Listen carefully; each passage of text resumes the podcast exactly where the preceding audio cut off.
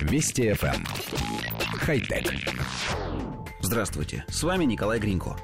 Стартап Balloonero презентовал интересную новинку – умный аквариум – он хоть и выглядит как обычный аквариум, но напичкан высокими технологиями буквально под завязку. Во-первых, гаджет, а это именно гаджет, оснащен автоматической системой очистки воды. Это значит, что ручную чистку нужно будет проводить гораздо реже, ограничиваясь по большей части заменой фильтров. Помимо этого, аквариум заботится и о своих обитателях. В конструкции предусмотрена система датчиков и сенсоров, которые мониторят кислотность воды и ее минерально-солевой состав, при необходимости регулируя его и отправляя уведомления на смартфон в критической ситуации. Для этого в аквариуме есть модули Bluetooth и Wi-Fi, которые работают в связке с приложением для телефона. С помощью приложения также можно следить за уровнем загрязненности и изменять цвет подсветки.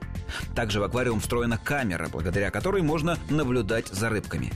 Естественно, есть и специальный отсек с кормом, который выдает пищу по расписанию или же по запросу с приложения.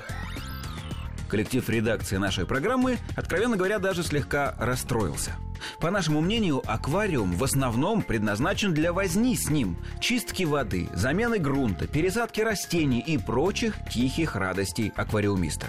Здесь же предлагается начисто лишить любителя всех этих удовольствий и оставить только одно – созерцание подводной жизни – Наш главный редактор, аквариумист со стажем, просто возмущен. А как же поездки зимой на птичий рынок, где, по слухам, один мужик за бесценок продает суматранских барбусов?